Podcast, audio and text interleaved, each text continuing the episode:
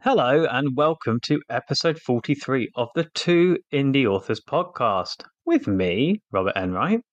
And me, David B. Lyons. On today's show, we have a wife and husband duo, Rob, who are whipping up a storm in the indie author scene. That's Matt Holmes and his very talented wife, Lori Holmes. However, today we are going to be splitting them up because Matt will be our guest for the main talking point, detailing how he has mastered the art of marketing for his wife's wonderful books. And then the lady herself, historic mystery author Lori Holmes, will be joining us later in the show to answer our dreaded seven questions. However, Rob, we shall begin this episode as we always do by discussing the week that was. So, how have the last seven days been for you, my friend? Um, they've been very good, David. A um, couple of caveats. First one is, is I'm having some work done in my house at the moment in my garage, which is on the other side of where I record this. Ah. But if there is any noise, I will try my best to get rid of it during the edit. It could be um, coming via my microphone as well because there's work going on at the neighbour. So um, apologies if there's any um, disruption in um, yeah. noise quality this week. Yes, we will do our best to limit it. Um, secondly, yeah. other caveat: when we say we're splitting up Matt and Lori Holmes, we do only mean figuratively for this podcast. Um, we are yes. not offering any kind of relationship advice that could potentially cause any damage. Um, but yeah, no, my week's been good, David. Um, Yes, obviously it's summer holidays now, so um, things just seem a little bit easier um, in life. Yeah. Even though my girlie's not at school, just like uh, nursery runs and things like that. But um, writing wise, been good. Cracking on with um, the Jack Townsend book that's coming along nicely. Um, I think I mentioned last week I had to do some rewrites, so they're all in place and characters feel a little bit different now, which is pretty good. Um, I've got the cover of Sam Pope 13 done nice and early because I haven't even oh, nice. started writing that. So yeah. um, I'll have that in the next few weeks. And beyond having my garage, which is being converted into my writing office, which I'm very excited about, Here's Great. a nice little thing that happened, David. I got a nice big order on my website for some signed books the other day. Just pinged oh, into my email. Just yeah. So um, I think I mentioned this a few months ago. I think I updated my website and added a store to it. I've had the odd um, order here and there. Um, nothing groundbreaking. Um, yeah, but but I had a nice big one come in for like six, seven books um, nice. all in one go. So um, yeah, that was just quite a nice little Oh, what a nice little bonus. Um, yeah, nice little um, bonus. And that yeah. they're books you have at home that you will sign and then per- personalize yeah. signage and then post them out to read it. Yeah, Lovely. Exactly. That's great. Exactly, exactly that. And and uh, the when you order the books, I make sure it covers the postage and package when they order the book itself. So um, there's quite a nice big profit margin for me on those. But yeah, no, just a nice little thing that popped up like in the last week. Um, how about yourself? How you been doing? Good. Yeah, yeah. Um, I've got I, have got a book coming out on the twenty fourth, so that's two weeks from hmm. today mm. as we're recording this, and um, I'm it's with the editors at the moment, but I um I'm dying to scratch back into it. I'm, I, I really want it back so I can um give it give it a clean draft. I'm not overly happy with what I gave to the editors. I mean, in terms of plot and all, I'm happy, but in terms of um it being a clean manuscript that I gave. I don't think it was my cleanest. I was a bit rushed mm. in hmm. the last few weeks. Um, but I mean, I mean that's what editors are for. So yep. it, it, should be clean when it comes back to me. I'll give it uh, another couple of reads because it's not it's not an eighty eight thousand worder. You know, it's only twenty six thousand. These um, little uh, novellas that I'm doing. So I'll read that a couple of times, make sure it's as clean as it uh, um, my eye can see, and then you know yourself, um, like a robot at this stage, Rob, upload it um, onto a uh, MS or onto Amazon. And start rolling out the uh, teaser adverts and then the marketing campaigns. So, yeah, I'm a couple of weeks away from getting out that uh, novella And nice. I'm also, uh, like you, you said you're ahead now with your book design cover. Um, I'm in the midst of getting the next one designed so I can hopefully put it in the back of this book as a link and start playing that game uh, inspired by those who write in series such as yourself or Mark Dawson, etc. So um, I am, yeah, I'm, I'm ahead of schedule. I'm enjoying it. Two indie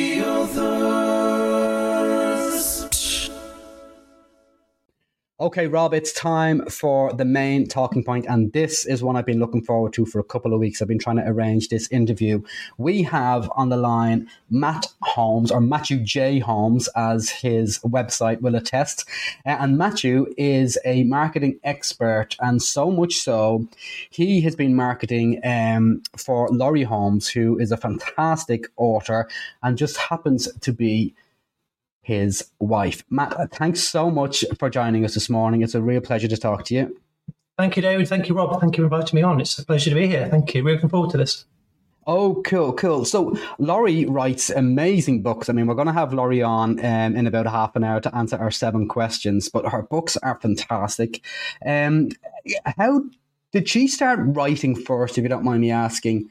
Or did you have this idea in your head that I'm a marketing expert if you write books, I'll be able to sell them for you. What, what came first, the chicken or the egg in that in that it scenario? Was, it was definitely Lori with the, with the with the writing, as she'll talk to you about later on. Cool. Um, but yeah, she's she's always been um, an author at heart. Really, she used to write fan fiction, um, and then she came up with her own uh, story idea back in about 2010, 2011. Um, it took a while to get to actually publishing it. Um, yeah, having the confidence to publish it as well, as she'll talk to you about, and the challenges we've been through to get it published, but we got there in the end. But it was definitely Lori who had the the books first, and then I've run my own businesses.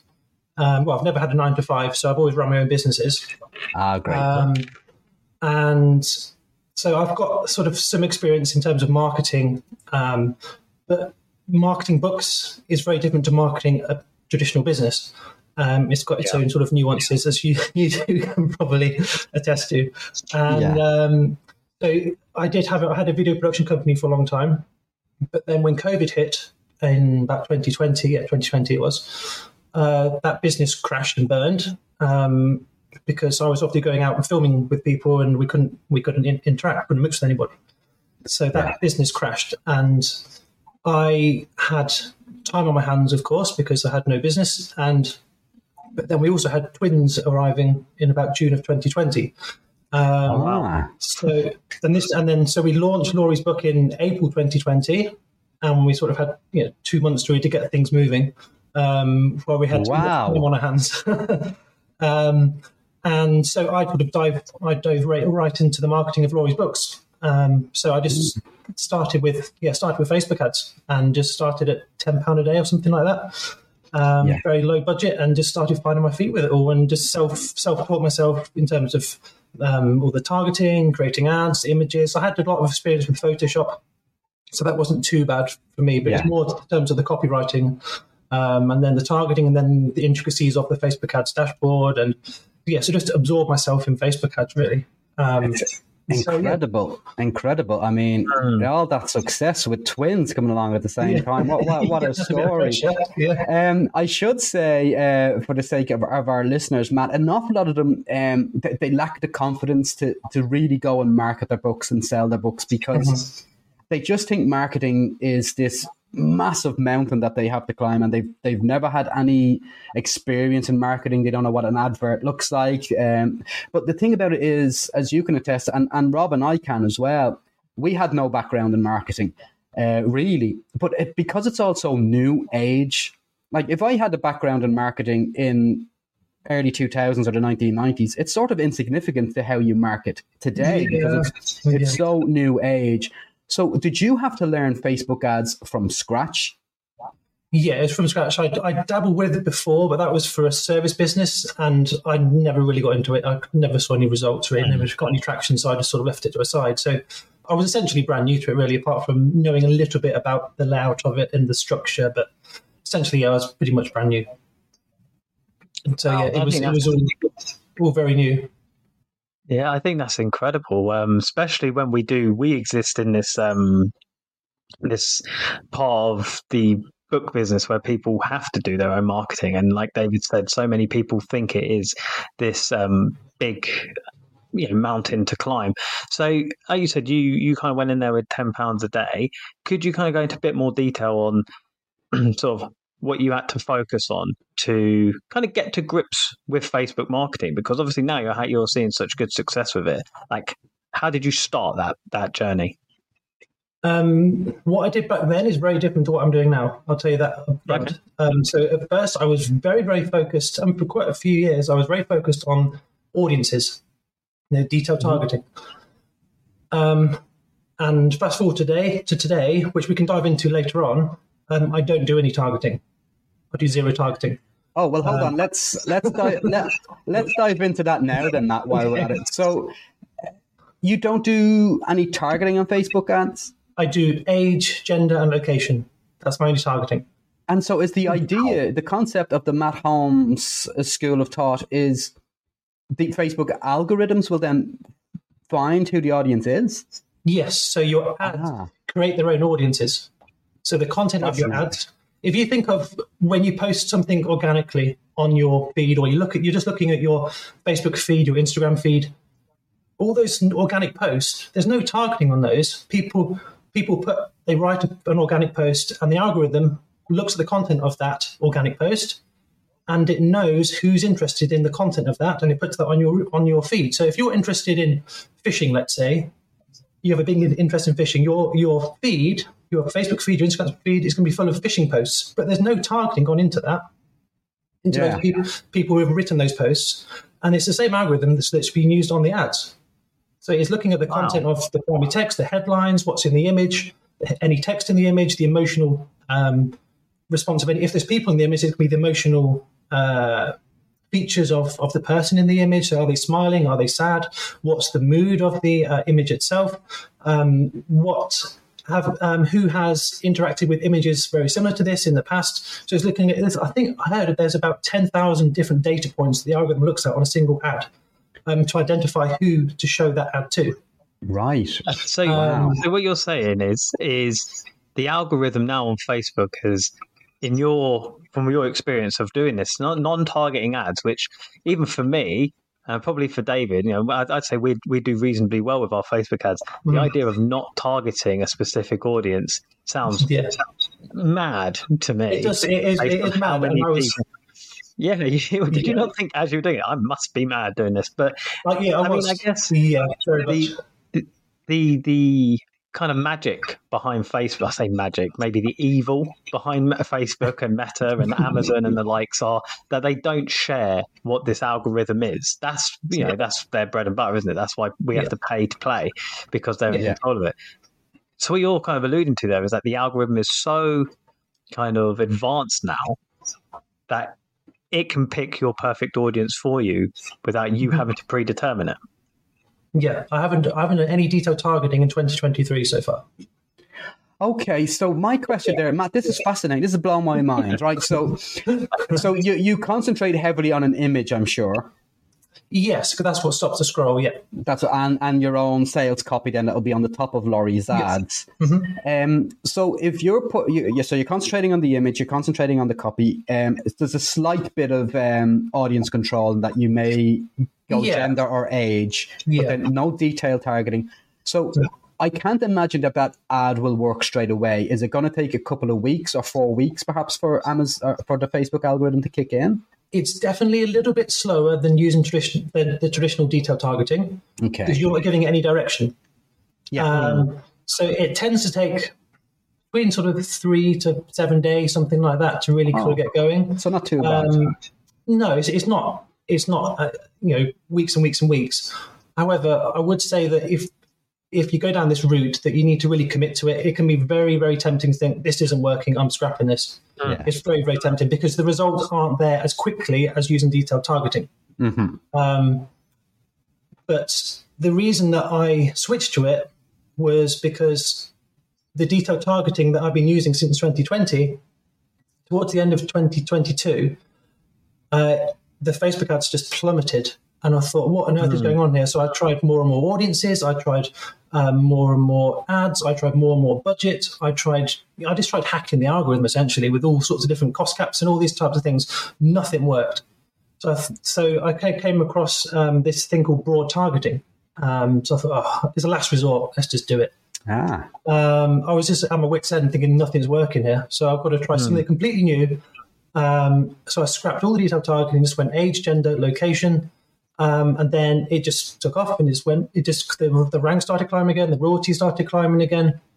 Um, costs went down on the Facebook ad side of things. So CPCs went down, CPMs came down, um, click through rates went up. So everything just started improving. And then it, have, it was having, you know, an incremental, uh, incremental sort of impact on the entire business, essentially, all our royalties. It, it was a knock on effect. So as I'm sure you guys know, it's not just about the attribution of the, of the Facebook ads themselves, it's about what they do after. So mm. someone might click on a Facebook ad but not buy there and then, and they get an email from Amazon a few days later, and that generates the sale of the book. They remind Amazon remind them of the book they looked at.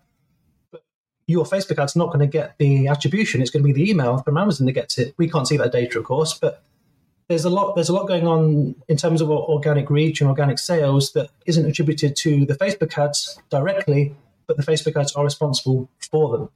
Um, so you've got to think sort of bigger picture than just the attribution of the Facebook ads. Matt, I love that you said that um, uh, because we we have we have guests on this show every week.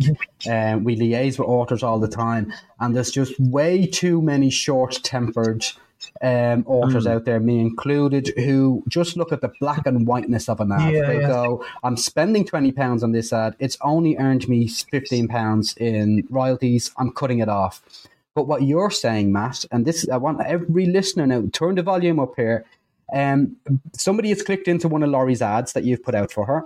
They mm-hmm. haven't bought there and then, but they thought, oh, this looks good. Yeah, yeah, yeah. I could, we'll see. They've logged off two two weeks later, Amazon sent them a, an email reminding them, "You looked at this book a couple of weeks ago. You're interested in buying it?" They buy it then, but that doesn't um, go into the statistics in terms of your advertising. No, no. So it's it's it's really. Um, it's brand awareness, isn't it? A lot. It's so you're, you're, yeah, you're yeah. putting Lori's uh, um, books in front of people. They may not yeah. buy there and then, but they could come back 10 days later or so and then purchase.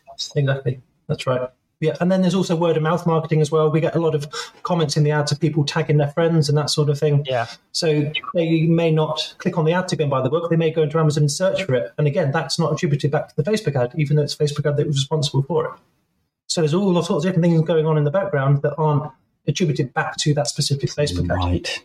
I think that's that's a really really good point to make, and um, yeah. I, I, have conversations with um, with friends of this show who you know we talk off we talk offline, and you know we all discuss tips, and we we you know mm. pay, pay as much as you can forward.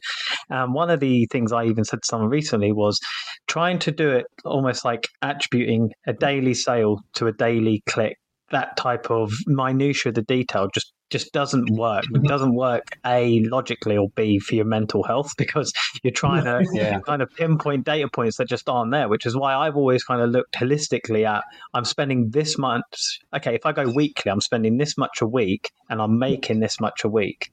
Now, I was exactly. in a fortunate position where I had to turn my ads off for a, a period of time, and I could then measure what my read through was, and it turned out, yeah, it was a good decision to keep writing the series because the read through was there. So looking at it that way was really good. Um, while we're talking kind of about data points and, and things like that, what has been I don't know if you, you may have done this analysis or not, but what's like sort of like difference cost per click wise? I'm not asking for budgets or, or anything like that, but just from when you were doing targeting and say like the number of mm-hmm. ads you were running to sort of the return on investment and stuff like that to doing it with this broad targeting? Do you do you have that stuff to hand? Yeah, the the cost per clicks were marginally higher. They were now we're about 10, 12 pence a click, mm-hmm. uh, which isn't it's not um, really low. But then the the data targeting was about 15 to 20 so it's very very minor yeah um, but then i would find that there were definitely more instances with the detail targeting where cost per clicks would spike. And also, there's a lot of other issues I've come across um, looking back at the detail targeting. So, scaling um, can be very difficult. Uh, the ads can um, sort of die a lot quicker, mm. and you can you can sort of uh, burn out your audience a lot quicker. The, your the, the, the, stability and the volatility of detail targeting I found was much more up and down, up and down, where I find broad targeting much more stable. Um, so detail targeting audiences will just die over time, uh, whereas broad targeting they just get better and better and better because you're not mm. sort of limiting that audience. So because the mm. the ads create their own audiences, Facebook creates an audience of people um, for that ad, and when you layer on detailed targeting, you're saying all these people here you're not allowed to target any of them. You're allowed to target this little slither of them because that's what I put in my detailed targeting. Right. So there's all these people here that would be a great fit for your ad, but you're not allowing Facebook to target them because you've limited them to who they can actually show that ad to with the detailed targeting. Um, that so that, sense, can, that yeah. can really increase your that can really increase your costs. Um, and in terms of the the budgets, um, we're spending about three hundred to three hundred fifty dollars a day now. Mm-hmm. Um, and before we were spending that, but our but we weren't making quite as much in terms of overall the overall royalties. Yeah, weren't quite as high. Um, and when we wanted to do a when we had a launch or a promotion on, and I wanted to scale the ads up, the ads would just die. Um, whereas mm-hmm. now I can scale things up quite easily, and the ads are the ads they just get better and better. Um, so I used, I don't know if you, you guys, do you use, uh, do you set the budget at the ad set level or the campaign level? How do you set your budgets in your Facebook ads? Ad set for me. Ad set. Is yeah. that what yeah. you do it, Rob? Same. Yeah, ad set. Yeah. yeah. Ad set. Okay. Is that is that what you do, Matt? No, I set at the campaign level. Oh, okay, that's interesting. I don't. So, I don't think yeah. I'm given an option to set the budget at campaign level. Am I? You should be. Yeah, it's called Advantage Plus Campaign. It used to be oh, called. Yeah. Um, used to be called Campaign Budget Optimization the yes. CBO. Okay. Um, but now they've changed all the branding to Advantage Plus. Um, they need to stop doing that. So, yeah, no, keep, I, I know they just I, capacity to learn new things is, is dwindling by the day. no, oh, no, yeah, they just keep changing stuff up, yeah, yeah. and adding new options, and yeah. So, the, with when you set the budget at the campaign level, you're giving Facebook the the range essentially on where to spend that budget. Ah. Whereas with the, at the ad set level, you're forcing budget into something that may or may not work. Whereas when you set at mm. the campaign level, you're allowing Facebook to decide what's working and put budget into that. And if something isn't working, then it's not going to put budget into that. Right. Um, so I found that much more sustainable to do it that way. It, it's a bit scary. I'll give it letting Facebook have complete control over where that budget's spent because it's basing it on because we're, we're running traffic campaigns, we can't put a pixel, of course, on uh, on Amazon. Yeah, a Facebook pixel to, to track to, to sort of essentially allow Facebook to talk to Amazon. We can't do that. Mm-hmm. So we're using the traffic objective. I'm sure you guys are as well. Yeah. Mm-hmm. Um, so what it's doing is it, it's it's pushing money to where the uh, the ads that have the most uh, engagement. So where the people that are resonating most with them, who are resonating with the ads most. So if you have three ad sets, for example, um, and one of the ad sets has got ads in that's actually getting a lot of engagement, it's going to push more budget there to the ones that don't.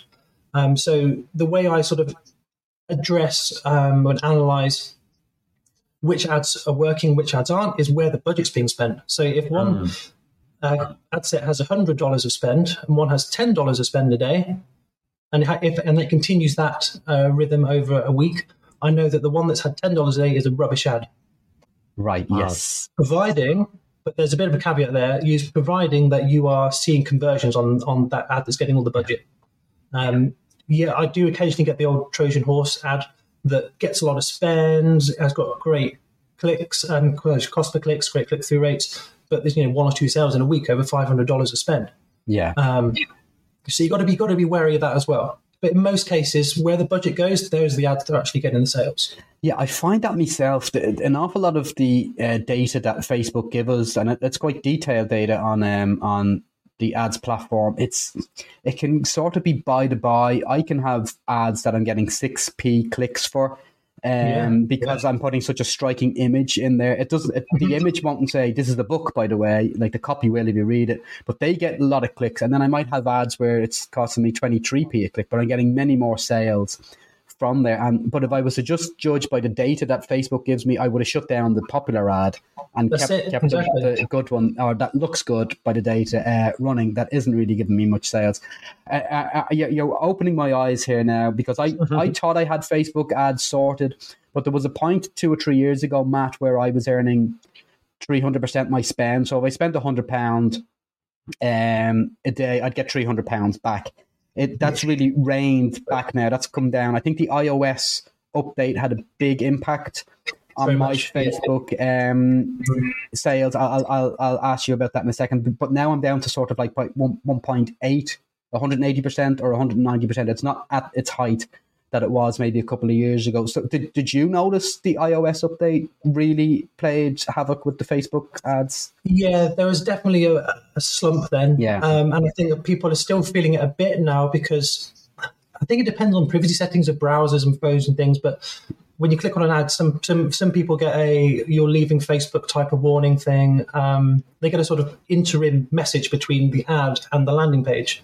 Yeah, um, it's sort of a bit of a warning it can, it can just flag, it can just jump a bit of a red flag for people. So that can have a bit of an impact. Um, yeah, on your actual landing page views in terms of people actually getting to your book product page on Amazon, depending on and compare that to who how many people click on it. Um, so there's still a bit of uh, it's, it's definitely not as bad as it was in, initially. It was it was made out to be a very very big scary thing. Yeah, it was bad initially, but it's it's definitely got a lot better since. Um, and in terms of you know, if you were selling direct, then there's there was obviously a big issue there in terms of attribution back to ads and how ads were performing and but Facebook have, you know, in terms of how many ads, how many sales, sorry, ad generated and how many add to carts. If you were selling direct on your own website, that was that was the really big issue there for, for a lot of Facebook advertisers because they, as Apple essentially blocked that connection between the websites almost. And but Facebook have now come up with a new way to, to sort of track the performance of your ads in terms of sales, add to carts, etc. But that doesn't really affect authors who are selling on Amazon or Barnes and Noble, etc. It's more the ones that are selling direct. It's it's, it's one that this, like David said, this is so eye opening. Um, and I want to take you back to uh, what you were talking about the, the audience of a broad ad and how it kept growing and growing.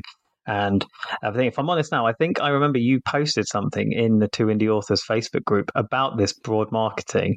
I'll be perfectly honest with you, Matt. I read it and I was like, I don't agree with that.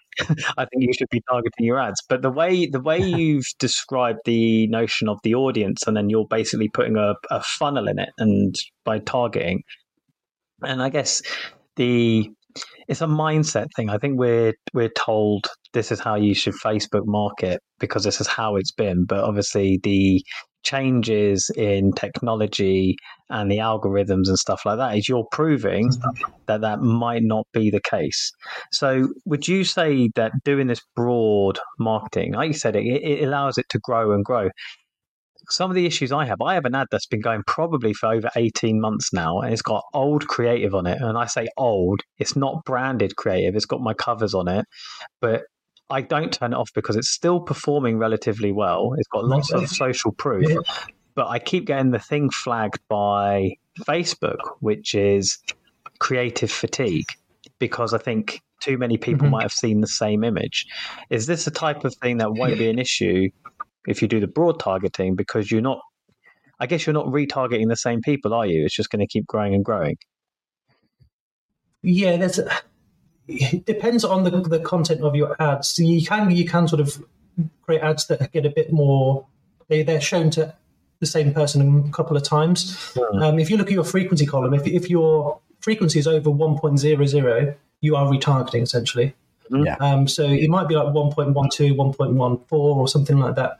Um, but the in terms of the actual uh, ad, you know, ad, ad fatigue and know, as you're, you're saying, creative limited or creative fatigue. Um, I haven't had that once since I've used broad targeting. Oh, wow, that's um, good.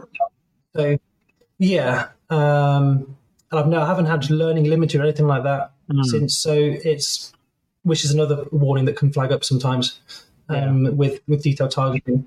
So, and the other thing I haven't mentioned yet actually is um, I use dynamic creative to, to test my ads. Um, yeah. Have you guys tested that at all? Yes, yes, it does work. Yeah, yeah I think that's a, definitely a benefit yeah. of Facebook. Yeah, Facebook have introduced. Yeah. So that that also helps things as well. So what I do is I run two dynamic creative tests a week. So I call them DCTs. Um, so there, I've got two ad sets running for those, and they're each testing a different sort of concept, if you like. Um, and then I have another ad set that's always on, which is like my main ad set for scaling. And I take the winning DCTs, the winning combination of text, image, headline, and move that into my main ad set for scaling. So then wow. I have, and then once I get past a week, I turn off the, the, the DCTs and launch some new ones. So you essentially need to keep feeding the algorithm um, new new ads each week or every other week. Um, depends on your budget. Obviously, you're only spending 10 15 $20 a day you don't need to be feeding it as much yeah. ads if you're spending a few hundred dollars a day. Yeah. Brilliant. That's that's um, fascinating. I I, uh, I could talk to you for another hour, Matt. Um, but we, we, we have a really good author waiting on us in the wings uh, for our seven questions. But just before I let you go, I think our listeners would be cross with me and Robert if we didn't um, pose you on this. You've gone into great detail in the last 20 mm. or so minutes on um, on the audience but in terms of the creative of ads that um, you um, have uh, concocted for Lori's books, tell our listeners what's the most important. We've got image, we've got copy, and then we've got that headline down the mm-hmm. bottom. How do you yeah. implement these three elements in Lori's ads? Okay. So the image is always most important. That's the first thing that's going to stop the scroll. Mm-hmm. And there's been lots of eye tracking um, experiments and things done. Ah. So it's the image that stops the scroll, and then the eyes go to the headline, okay. and that needs to provide some context for the image, and then the eyes seem to go to the primary text next, and that's what's got to sort of entice the click essentially. In- so you go image, headline, and then primary text. What's a good headline? What's a good headline in a Facebook ad? Good headlines can be. Oh, I found work really well is review quotes, just yeah. really short, sharp, review quotes. Review yeah. quotes. Review quotes, yeah, mm-hmm. great. And then if you've got an offer on like 99p until June the 17th or something like that. That can work really well, bit of scarcity. Um, and then also, if you, can also work in somehow, you could, you could use it with reviews. If you've got a good review that mentions the genre of the book as well, yeah, you know, um, brilliant fantasy series or something along those lines, that's another way to sort of attract your audience in terms of you know, catching the eye of people, but also helping the algorithm to mm-hmm. um, identify people who are interested in fantasy because he's going to look at the words you use in your ad to create that audience. And if you can word, use words that are associated with a, with a genre or tropes of that genre, things like that, or other authors, um, well-known traditionally published authors who are in that genre, that can all help to build the audience from that. Ad. That's amazing, Rob. I'm sure would agree with me. We, we could we could absolutely do um, a whole month of uh, interviews with you. Matt. Um, if, if, our listeners are uh, loving the sound of what you're saying as much as we are, MatthewJHolmes.com. Matt is willing to help out you indie authors and um, have a chat with you. You can email him and he will give you more information than he has given us over the last half hour or so. Matt, thank you so much for giving us up your time this morning. No, thank you, David. Thank you, Rob. I just wanted to say also, there's if you go to, to my website there, there's also a, th- a free three part training video series that walks you through my strategy in a lot more detail. Oh, um, so you can just go and sign up there. It's sign up to my newsletter, and then you get a free three day um, video series that walks you through. And that's on the URL I just given out, matthewjholmes.com. Yes, oh, yeah. .com. And yeah, that, right on there on the lovely. It's Matthew with two T's and then H O L M E S. Thanks a million, Matt. Thank you so much, David. Thank you, Rob. It's been a pleasure talking to you both. Thank you so much. Two indie authors. Mailbag, mailbag oh, is the middle of the show. Mailbag, mailbag. Is there something you want Christ. to know? I don't know why my books won't fly. It makes me sad. Being published don't bother me anyway. Wow. Robert, I did not think it was possible I could hate that song anymore. oh, but there you go, David. I'm full of surprises, if not talent. yes, you are. You've been watching Frozen this week, then, with the little one. Oh, no, it's just a constant theme in my head from the millions of times that I've seen it. Um, but yes, there we go. It is, David, time for the mailbag. And we had a question sent into our Two Indie Authors Facebook group. So if you're listening to this podcast and you haven't joined our community on Facebook, please do. It's growing every week and we have a lot of good discussions in there and a lot of good questions. Yeah. And this question came up, David, and we thought it'd be worth a slightly longer discussion than just an answer on our Facebook group. And that was sent in mm-hmm. by Stephanie Rogers. And she said, Has anyone here tried Amazon lock screen ads? If you have, would you say they were worth it? And would you recommend them? Ah, okay. Thanks, Stephanie. Lock screen ads. So, yeah, this is something you can do uh, via AMS. Uh, mm-hmm. Although AMS, I think, has new branding and a new name now, that, but I'm not quite up to date with. But um, yes, lock screen ads are ads where you literally just your um, book cover appears on the screen of those you target um, while they're opening their Kindle. Mm-hmm. And that seems like a good uh, marketing place to be, literally on the Kindle of uh, your potential readers. So it seems like prime real estate. But um, have I tried them? I have. I haven't had great success with them. Uh, I think I mentioned this in the show last week. My agent once said to me that my America books look premium in terms of the covers. Mm. So I tried with in the middle of Middle America as a lock screen ad and I think it had like um 350 views or something like that. It appeared on 350 Kindles, but only sold three. So that's what three percent or so, or hmm. even less than three percent. So it was very slow, um, and I, I, I, and it wasn't really profitable for me. That said, it is something I would like to explore more, and the reason I'd like to explore it more is because it is prime real estate. Yeah uh, appearing on people's Kindles. And there's something to be said. I think we probably say this throughout the shows. If we don't say it directly, we certainly infer to it um, that the more you can just get your books or your branding and your mm. covers in front of people who shop on Amazon and Amazon Kindle, the better it is. So, although 350 people saw my book cover and only three people bought it, now if that was an AMS ad or a Facebook ad, I would deem it a failure and shut it down. But there's there's a part of me that thinks because it's such prime real estate, it's it's giving it's brand awareness mm. more so than just um, a sales marketing technique. So people will you know continuously see oh David B Lyons, David B Lyons, David B Lyons, and it's so it's more brand awareness than that than um, a Facebook ad, which I just want sales from. So Stephanie, again, I've tested it. Like I recommend we test everything. Rob and I are always going on about how much you test. So test it out for yourself and see what happens. But I would have to say, from my experience, like AMS ads, it's a real slow burner and, and mm. it's it's not a test like a Facebook ad where you can find out in 10 or 20 days that it's working or not working. So um yeah, test it out and see if it works for you, Stephanie. Uh, Rob, have you tried them at all? I have. Um, I think I tried them kind of in the infancy of my indie author career, um, and obviously I I kind of back myself now to understand how to advertise my books. Um, mm-hmm. My branding's pretty good.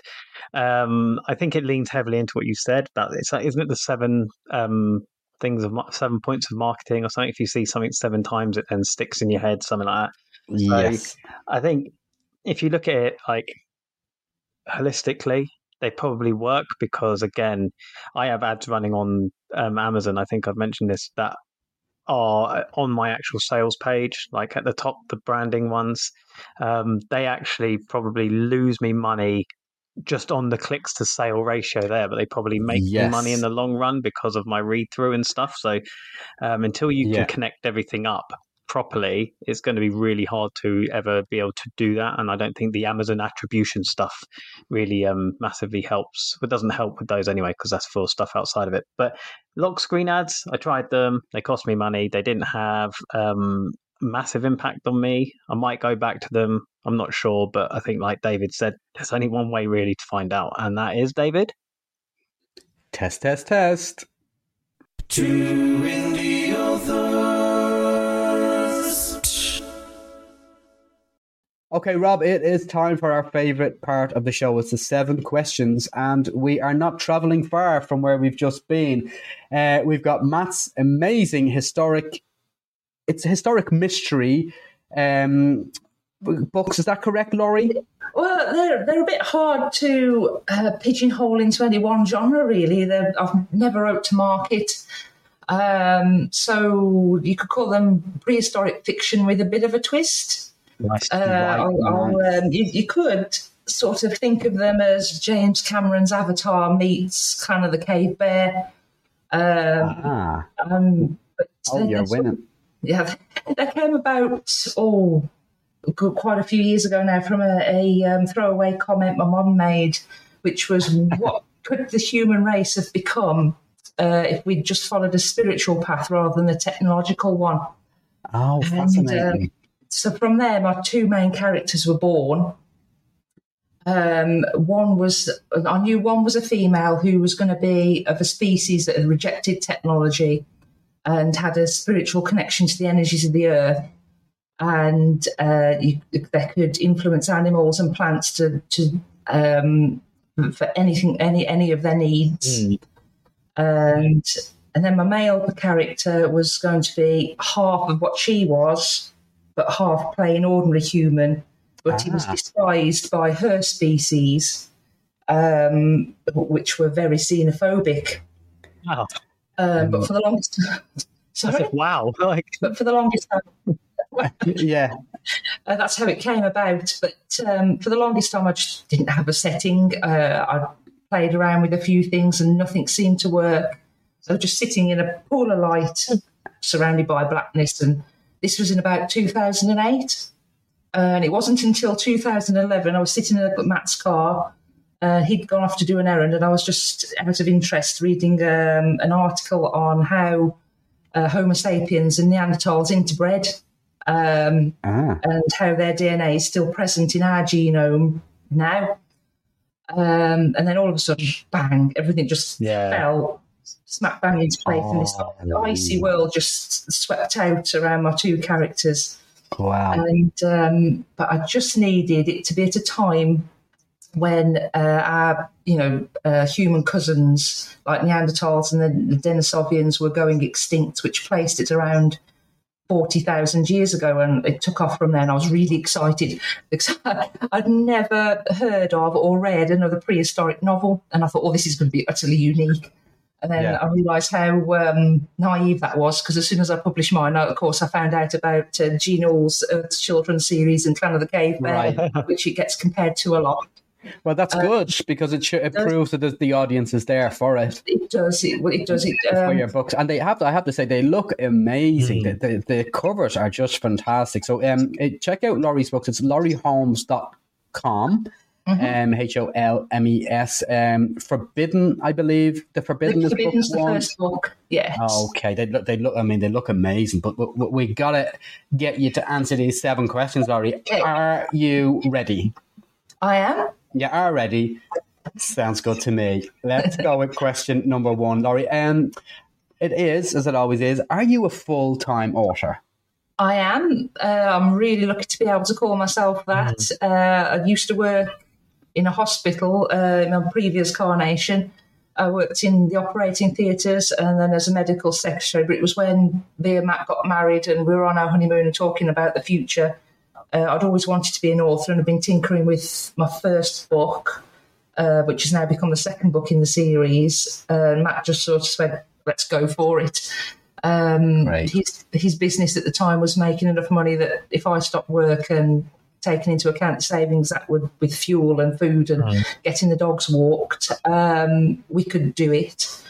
Um, so we went from there and I wrote Daughter Ninmah and we put that out to publishers. The Daughter Ninmah is the second book in the series, but that was the first one I worked on. Um, and uh, we've got a deal with um, one of these hybrid um, publishers Yeah. But after six months, we signed all the deals and everything. And after six months, I turned around and said, oh, we, we don't, we can't take on a project this big. And it fell through. And that really, it was a kick in the gut. Um, but then it was like, do we go for more publishers or do we go self published? And we went self published. We found Nick Stephenson through Joanna Penn and learned about leader magnets. And um, then I wrote The Forbidden as a free prequel to begin with. Right. Um, so, um, and uh, how many how, how, many books are in the series now? There's four books in the main four. series, the original series. It was originally supposed to be a trilogy, but then I wrote The Forbidden and so it became a four book series when that when we added that into the series main rather than it being a loss leader um, leader magnet because uh, I rewrote it to be a you know, full length novel. Fantastic. Um, um, so Lori, it's incredible. It's always amazing to hear people being full time independent authors. I think it's a, a, really good banging of the drum for our listeners who are striving to to get there. Um, another big question that um, all us indie authors face, which is when it comes to our ebooks, are you wide or are you exclusive with Amazon? Uh, we're exclusive with Amazon for the ebooks and uh, the audiobooks, which are published through Podium Audio. They're exclusive to Audible. Um, it's, it's, just it worked for us in the fact that uh, with the Kindle Unlimited page reads, it makes up over half of our income. Mm. So it, it, just paid to be be in there but we've just started to play around with um, selling our um, well the, the, books, the print copies um, direct through a Shopify store, wow. and uh, we're seeing how that goes. Yep. So if that that does well, we might um, risk it and to pull them out of um, KU and and a trial selling the ebooks direct as well and see how that goes. If not, we can always re-enroll yeah. them it's it's worth the risk. Absolutely, yeah, worth a test. It really is, and then you got all the tests you guys seem to be undergoing uh, are paying off to great success. Um, question three, Lori, is uh, can you name for our listeners the one service you use as an independent author that you cannot do without? You're, are you not going to say your husband, are you? uh, I could do, but you've already heard from him. Um, yeah, he's had enough exposure now. he's wonderful. Um, Right. I would have to say, there's lots of them, but I would have to pick uh, my book cover designers, uh, Damonza, who are a company in New Zealand. You just can't do without yeah. book covers. I mean, yeah. when we first um, initially tentatively published, when Forbidden was still a, a, novella, we got some book covers done and we thought they were great at the time, but then we went to Damonza and wow, mm, the yeah. difference a book cover makes to the sales and everything. So I would say that was the one service that, that turn things around. Yeah, I, I, I, I, agree massively when it comes to the covers. If there's something, the, the two yeah. things you need to spend a lot of money, well, have to invest in is your editor and your book cover, because without those two things, you are going to just set yourself up for a, a failure, I think. Uh, so, was it was the name of the company, did you say?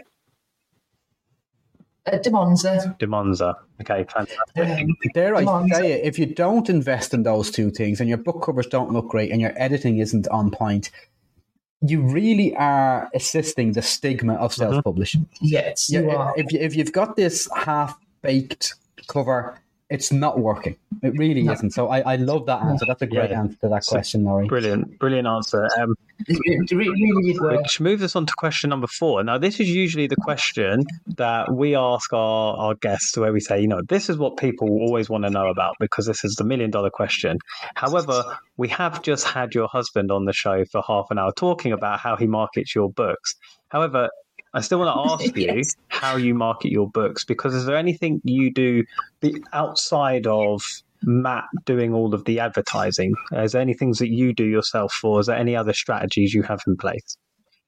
Um, I, I really, I, it's probably just nurturing a relationship with my readers, answering um, yeah. my uh, the, the, people who respond to my autoresponder, and my newsletter um, and just replying to my emails, replying to my Facebook comments, any questions. Um, and just just being personable yeah. and and and yeah, coming coming across as human and and uh, not an untouchable author, and people can relate to you and, and things like that, and just uh, yeah, building a relationship with my readers really.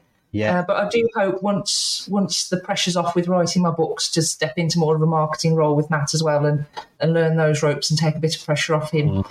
Uh, it yeah. would be handy. Another good answer there. It ca- it just cannot be underappreciated how much being human uh, with your mm-hmm. readers and cultivating that sort of uh, relationship with them really helps because if somebody is getting messages from you on Facebook or you're replying to their emails, they're buying every book. Uh-huh that you put out there. Do you know what I mean? So it really yes. is a, a, massive marketing tool and it costs nothing but a few minutes of your time. So that's another great answer to another good question, Lori. Thanks very much. Um, I think you mentioned earlier on that it was 2008 when the, the ideas for these books sort of started forming in your head. Um, so this will be an interesting answer as well. Question five is What's the one thing you know now that you wish you had known from the outset? Uh, I think it would be um, don't set your pre-orders up too early. I have to say, right? We've, we've, we've, been, we've been, doing that, um, and because uh, the writing process, as you know, is is just not push button, is it? You'll get writer's block.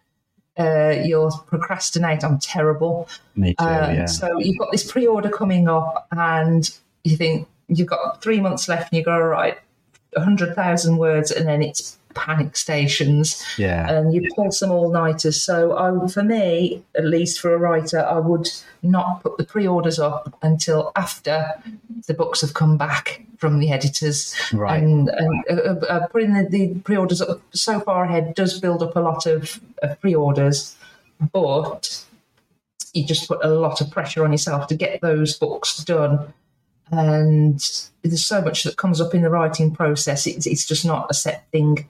So. I would not going forward now. I'm not going to put pre-orders up until the books are back from the editors. Yeah, I, yeah, good point. I think that's a fascinating answer because I'll be perfectly honest with you, Lori. I'm like complete opposite. Um, because that, that's just yeah. this is this is how the creative process is so different yeah. and it's so unique for everyone. But I've, i think yes. I've said on the show yeah. before, I actually like book in my editor who's really busy, so they can't kind of um, miss the deadline. I will have to put it back by a few yes. months probably. So I book her in way before I've even like got anywhere near to finishing the book. So I know I've got a hard deadline, and because I then know I have a hard deadline, I then put my pre-order up, knowing I have to hit that deadline. But for me, I kind of thrive under that because it gets my ass down in the yeah. seat and I'll make my right. Yeah. Well, it does for me as well. Actually, it does. It does give you a kick up the backside, make makes you do it. But oh, it's been hell on earth the last the last couple of books with the kids and and everything. And yeah, uh, yeah life, it's uh, pressure we haven't needed. Life, life, yeah, life can life. always get in the way. And also, I'll be perfectly honest, I don't write a hundred thousand word prehistoric interesting. I write seventy five thousand action. You know, probably a bit easier to a uh, bit easier on my mind to write them. I don't know. but Rob, you, are an anomaly. You're after speaking to lots of authors over the years, the discipline in Rob is is not normal. He's very very good. Whereas I'm a bit like you, Lori. Um, I can have weeks where I'll put down yes. twenty thousand words or so, and I'm going, yes. oh great, I'm in the flow. And then I could go, I could go three or four weeks without writing anything. I just think, no, that's, right. my head's not in it. Yeah, so, it's like you're not getting a tater out of me, who's my brain at the, at the time. yeah, yeah, it, it is individualistic, it, definitely, but most things yeah, are yeah. in the creative world. I think, and I yeah. think that's. I just wanted to highlight that there because I think that's a fascinating answer. That that what I see is like mm. uh, something I look for. You find as something you, you, you wouldn't want to do. So um, it leads on quite nicely to question number six. Um, because this is always a really interesting one. With what's your biggest frustration as an independent author? Oh. Well, right now, the thing that's frustrating me most is the layout of the series itself from a storyteller's point of view. Ah. Um, I wish I'd have known from the start how it was all going to go. Now I'm writing a, a second mm-hmm. trilogy mm. um, because I, I, I, initially thought of the three books, the Ancestors Saga, But as I said in my previous question, I then wrote The Forbidden as a prequel uh, leader magnet, but then that became book one, so it became a four book series. And then at the end of that, I planned uh, like a, a, side novel telling uh, my male character's backstory. But that has now become a trilogy as well, ah. which I'm currently writing. So now I wish I had done two trilogies, and The Forbidden was a prequel on its own that would that would work nicely as a prequel to both uh-huh. trilogies. Uh, you could read The Forbidden and then read the second trilogy. You could read The Forbidden and read the original trilogy, and then put them all under the umbrella of the Ancestors saga. And that's what's frustrating me at the moment is I didn't plan that from the start. It's sort of grown organically now. I can't go back and change it. Plus, from a marketing point of view, from everything we read, um, prequels don't market very well. So um, that's just how it ended up being. But from a storyteller's point of view, that frustrates me a lot. Yeah. I can understand yeah. that. Yeah, I'm the same myself. So, but those seeds, it's really where our creativity grows from, isn't it? And whatever direction mm-hmm. it goes in, it, it, it, it's just good to follow the creative, even yeah. if it is frustrating. But I mean, we could be answering phone calls from nine to five in a call center, if you know what I mean. So it, yeah, it's it's it's, it's, it's a good frustration to have in a way. Um, well, you, well, you're nearly at the very end, Lori. You told us at the start you were a little bit nervous, but you've been absolutely fantastic yeah. at these. Um, well, six questions Thank so far. You. you might fluff it on the last one.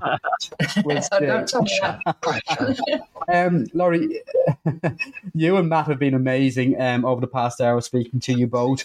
Um, I, I think this is a good summation of um, the fantastic advice she's given us all. But what is the one piece of advice you would pass on to our fellow indie authors who are listening here today? Um, it, well, it would be to writers like myself who might not be very fast. Is don't lose heart thinking you've got to churn out loads of books per year to make a living as an author. Yeah it can be done with just a handful of books. I mean, I, I, know that was what got me down a few times while I was starting out, thinking, "Oh God, I've got to write at least twenty books before I can make any sort of living." And I'm not that fast. Yeah. But within four books, um, I'm, I'm glad to say, and you know, they earn. Um, you know, I'm a six-figure author a year now Fantastic. on just four books, so it, it can be done and you've you've just put your heart and soul into that one idea you've got and make it you know polish every detail take your readers into that world and just it's just quality over quantity. You just cannot stress that enough. Make edit them get them the book covers they deserve so they can stand up against the you know the big boys out there. And you know it, it is it is definitely quality over quantity and you you can do it in just a handful of books Great. Um, Quality over quantity. Yeah, we absolutely yeah. echo that here at the two in the orders. And I think gathering there, your your one piece of advice is just be professional, isn't it? It's it's mm-hmm. it's put yourself up there on the same pedestal as these traditionally published authors. Don't differentiate yourself from them, and um, really just make sure your product is as good as theirs is. Take your time doing it. Don't don't yeah. rush. You know, just um, take, yeah, yeah. Put, put put the quality out there and and polish every detail. Amazing.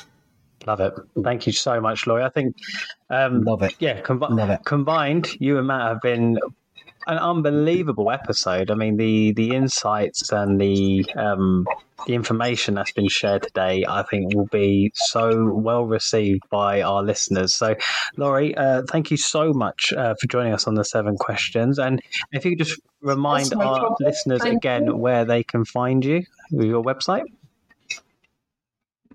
Uh, it's uh, loriholmes.com and uh, yeah, we, I'm on Amazon as well, and um, then there's our Shopify store, which will be linked into my um, website, um, and just from there, Amazing. really. Thank you so much. Amazing, Lori. Thanks, and thanks again to Matt. That's just been a wonderful hour spent uh, in the company of the Holmeses. Thank you very much. Two indie authors. It's another show, David. But what was nice is obviously we've had a wonderful married couple, Matt and Lori, on the show. Um, but mm-hmm. it also mm-hmm. shows that probably to many people, you and I are like an old married couple. What do you think? Yeah, definitely. I feel like a scorned wife every time you sing a fucking mailbag song. That's what I feel like. I think, why did I marry this guy? That's what I, every time the mailbag comes around, why did I marry this guy? I could have got into bed with so many other indie authors. And and the best thing is, is as I am singing those songs, I'm there thinking, "You lucky bastard, David." um, but what, yes, well, then we are an all married couple. Yeah, what a show! Um, two brilliant yeah. guests. Um, what uh, what an incredible like whole story. The way they work together, the the work they're doing. It's just brilliant. I think this was a really eye opening episode. Yeah, and, and it's not the first sort of husband and wife duo we've come across. I mean, we had Qu- mm. uh, on, uh, McDonald on as a guest mm-hmm. um, maybe 10 or 15 shows ago, and he calls his wife super wife because she does an awful lot of the frills around his indie author business. And I've heard that's they're, they're not the only two married couples. And I think you discussed with me at some point as well that um, you would like Soph involved in your business in some way. And Kerry's involved in mine, mm-hmm. my wife. She does an awful lot of my uh, graphics and stuff like that. So it goes to show that an indie author business can be so successful that it can run a whole house and not just mm-hmm. necessarily mm-hmm. one person's um, wage to that um, structure. So uh, yeah, it, it, and, and it, it, evolves in the author an, an array of skills and an array of creative uh, input like Matt brings to Lori's separate um, skill set. So yeah, yeah, great to have them on. Really enjoyed that last hour in, in the company of the Holmeses. Holmes. um, but um, yeah, big thank you to them for joining us on the show. Big thank Absolutely. you um, to uh, Stephanie for sending in a mailbag question. Um, if people want to join us for the seven questions, they can find the form on Facebook, on Instagram, on our website, www.twoindieauthors.co.uk. Um, and yes, send questions in uh, via our Facebook group too. David, before I let you go, what are you doing for the next seven days? It's that countdown time of, of launch. So it'll be getting marketing mm-hmm. materials together and, um, you know, teasing out on social media and, and that type of thing. And then just counting all those pre sales until they turn into uh, actual sales uh, and the day will be upon me. But it's uh, two weeks from today, so yeah, I'll, I'll, be spending the next two weeks teasing it out and marketing it out, um, and then I will jump on to the next book in the series. Uh, what about you, Robert?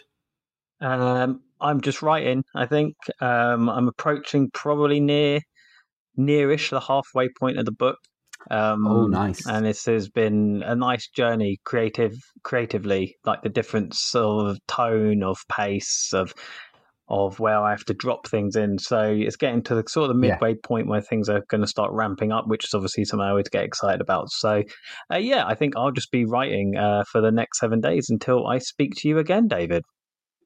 Absolutely. Um, cool. Yeah. So, listen, guys, we don't say this enough. Thank you so much for listening. As Robert mentioned mm-hmm. earlier on in the show, the uh, platform is growing and growing. And Rob and I aren't selling anything here. We're giving up our time to help out the indie author community as a thank you for them helping us out as we were up and coming authors. So do get involved with Two Indie Authors on Facebook or visit the website that Rob said. Thank you so much for listening to episode 43.